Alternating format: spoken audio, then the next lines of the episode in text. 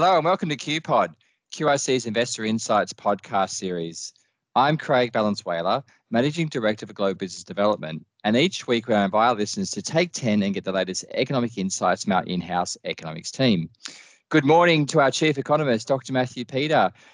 Matthew, whilst Biden's climate change targets have stolen the headlines recently, Minister Tehan's received some special treatment from his UK counterpart this week around the free trade agreement negotiations. Did this unique approach take you by surprise? Oh, yes and no, Craig. I mean, putting somebody on the uncomfortable chair and semi torturing them into uh, conceding to whatever you want to do, I suppose, has a history uh, in the in the British psyche. So, uh, you know, the naughty room or the naughty seat, you know, the, all that sort of thing. So, maybe that's the British way of doing things. Well, I'll never call you inexperienced, Matthew. Uh, in previous podcasts, we've covered the sheer size of the fiscal expansionary policies in place, not only in Australia, of course, but also globally, in response to the economic impacts of COVID. We haven't, however, covered household and business debt here on QPod. So, with rates so low, coupled with our national obsession with housing, are we a bit at risk of a debt blowout? Look, Craig, before I get into the the details of that question, I just want to say one thing actually, and that is I think economists and policymakers have, have, have, have done the wrong thing in the way that we've communicated about debt.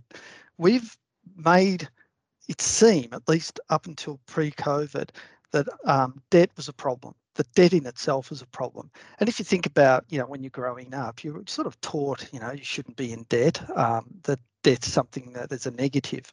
But in reality, it's not the debt itself that's a negative. It's the ability for you to be able to service the debt. That's that is the problem. And the problem arises if you can't pay off your debt, um, then it leads to you know bankruptcies. It leads to forced sales of assets. So that's really the question that we've got to answer, I think, and, and that's the ability to pay to the debt. Debt for Australia is a positive thing. It helps with our growth. Australia as a nation was built on the ability of, for, of us to attract investment into the country and to, to take on debt.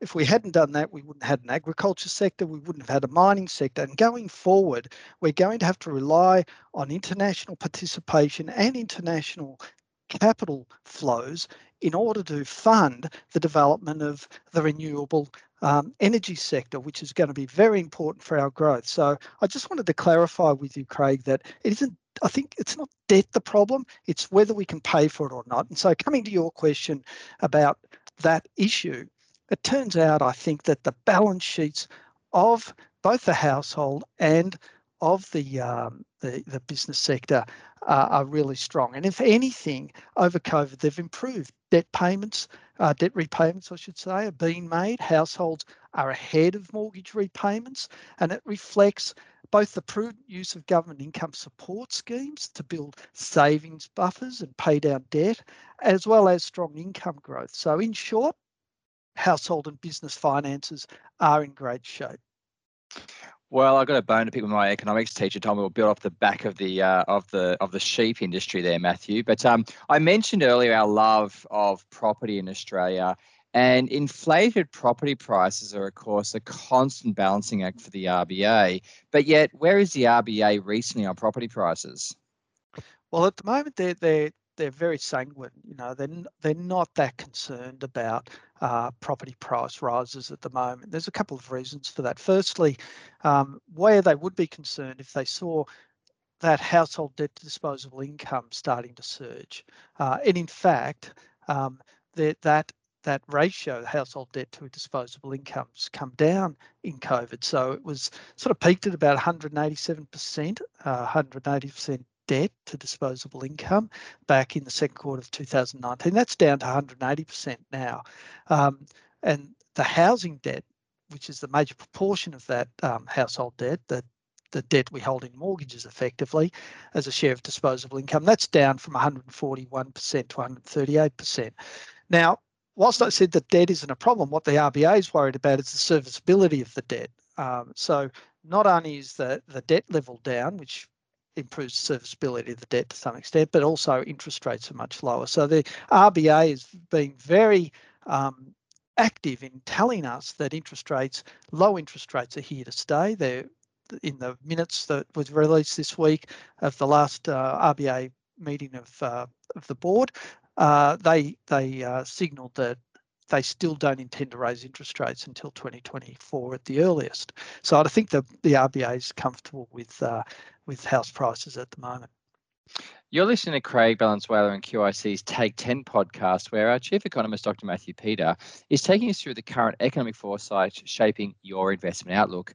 Matthew, I hear you in the terms of the serviceability, but as a Sydney sider, I'm seeing some pretty extreme property sales recently. These numbers seem particularly high as well. Shouldn't we be a little concerned, even if the RBA isn't?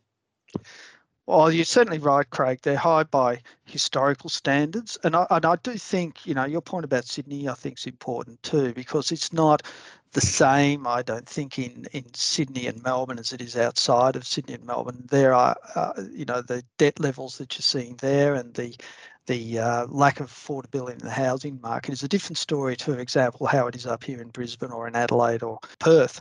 But overall, if we look at the bigger picture and the national um, level, as I said, the, the actual level of debt, whilst high by historical standards, not the only story, and it's that capacity to service debts that's important.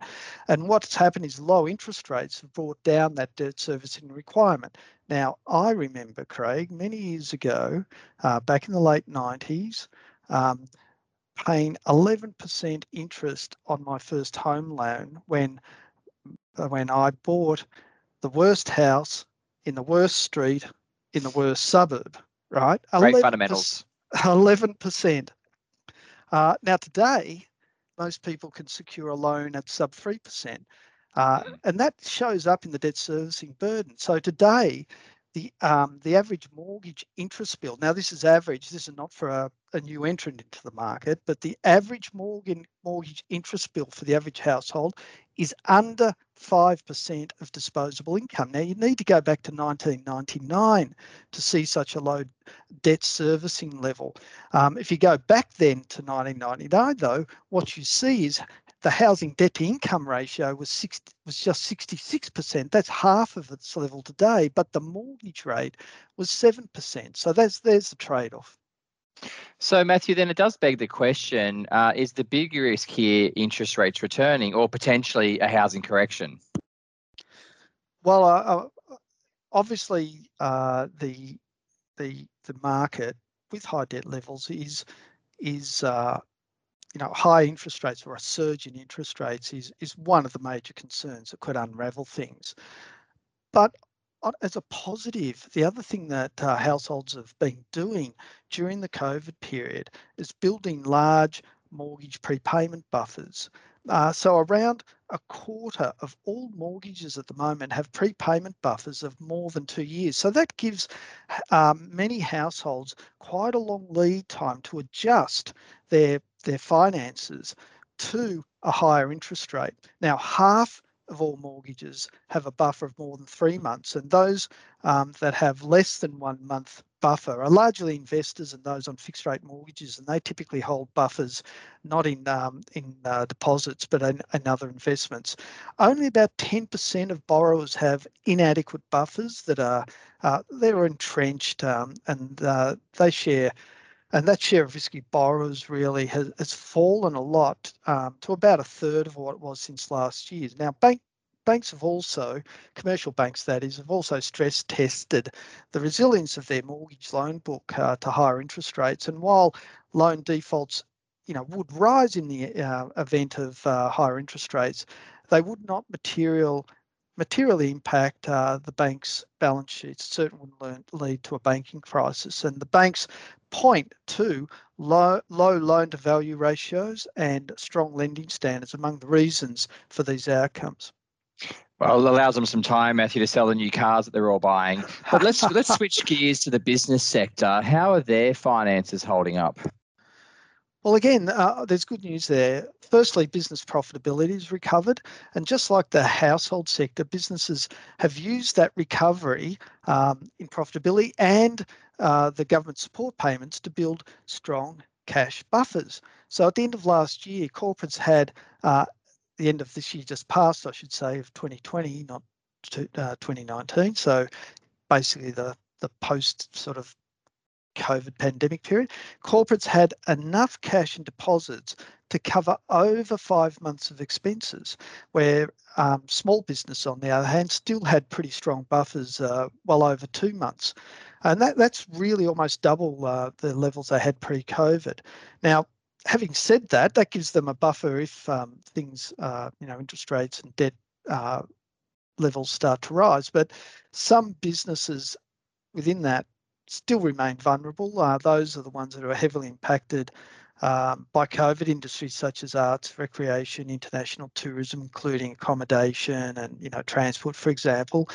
Uh, and they will face challenges, I think, as uh, government support is is withdrawn. So what the government really needs to do, not to hollow out those important industries in terms of our long run growth prospects, the government needs targeted support get those industries through this period of COVID and don't allow them to go to the wall, don't hollow them out.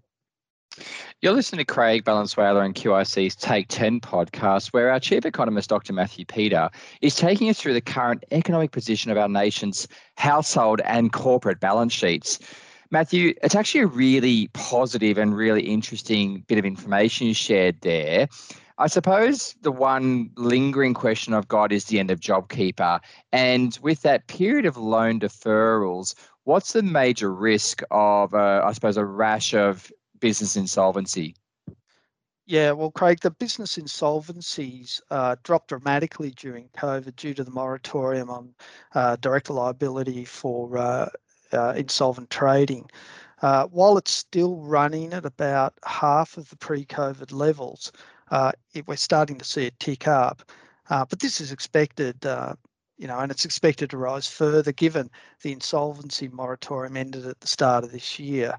Uh, but there are factors that I think will, you know, result in that rise in insolvencies. It's going to have to rise, Craig, back to, you know, the levels that we saw on average prior to COVID, which is, as I said, about double where we are now. But importantly, that unwind uh, has to be orderly. And there's a couple of reasons I think it'll be orderly. Firstly, businesses have had time to wind down operations, those businesses in trouble that aren't going to make it through COVID, they've had that time to wind down without entering into insolvency and uh, new regulatory arrangements also give businesses more options for debt restructuring. So while the insolvencies will rise, um, they're unlikely, uh, I think, to exceed pre pandemic levels, which is important. And also, I think that it'll be a gradual unwind. So it, hopefully, it won't um, lead to you know, s- severe bankruptcies, forced sales of assets, and uh, those types of effects that can really undermine uh, financial stability. Matthew, it's a very rosy picture, one that I wasn't necessarily expecting. Is there any blind spots for me? Well, Craig, the, the picture I'm painting is an on average picture across the, uh, the, the whole of Australia, and it includes people that uh, don't have mortgages, for example, established in the housing market, and includes people that are, are just entering. I think where the real risk uh, lies is new entrants into the housing market, those households that are trying to get set, particularly in uh, Sydney and Melbourne. Now, when you look at those markets as a new entrant, uh, house prices as high as they are from buying an average um, house in terms of average price house in Sydney, getting a, an average mortgage uh, on an average income, I will be devoting 40% of my income to p- repaying my mortgage. That is really high and that is a risk. Thank you so much for your insights today. And debt can be a very powerful positive source in generating growth, as Matthew said. But debt without the capacity to pay is a recipe for bankruptcy, for sale of assets leading to a collapse in asset prices, a downward spiral for creditors, debtors, and the economy. Australian household and business indebtedness, however, has not surged during the COVID, and as Matthew highlighted, has actually improved. So, with those low interest rates having reduced the debt servicing burden and strong cash cash buffers rather make households and businesses less vulnerable to those rising interest rate potential. I'm Craig Valenzuela for QPod. Thank you for listening and have a super weekend.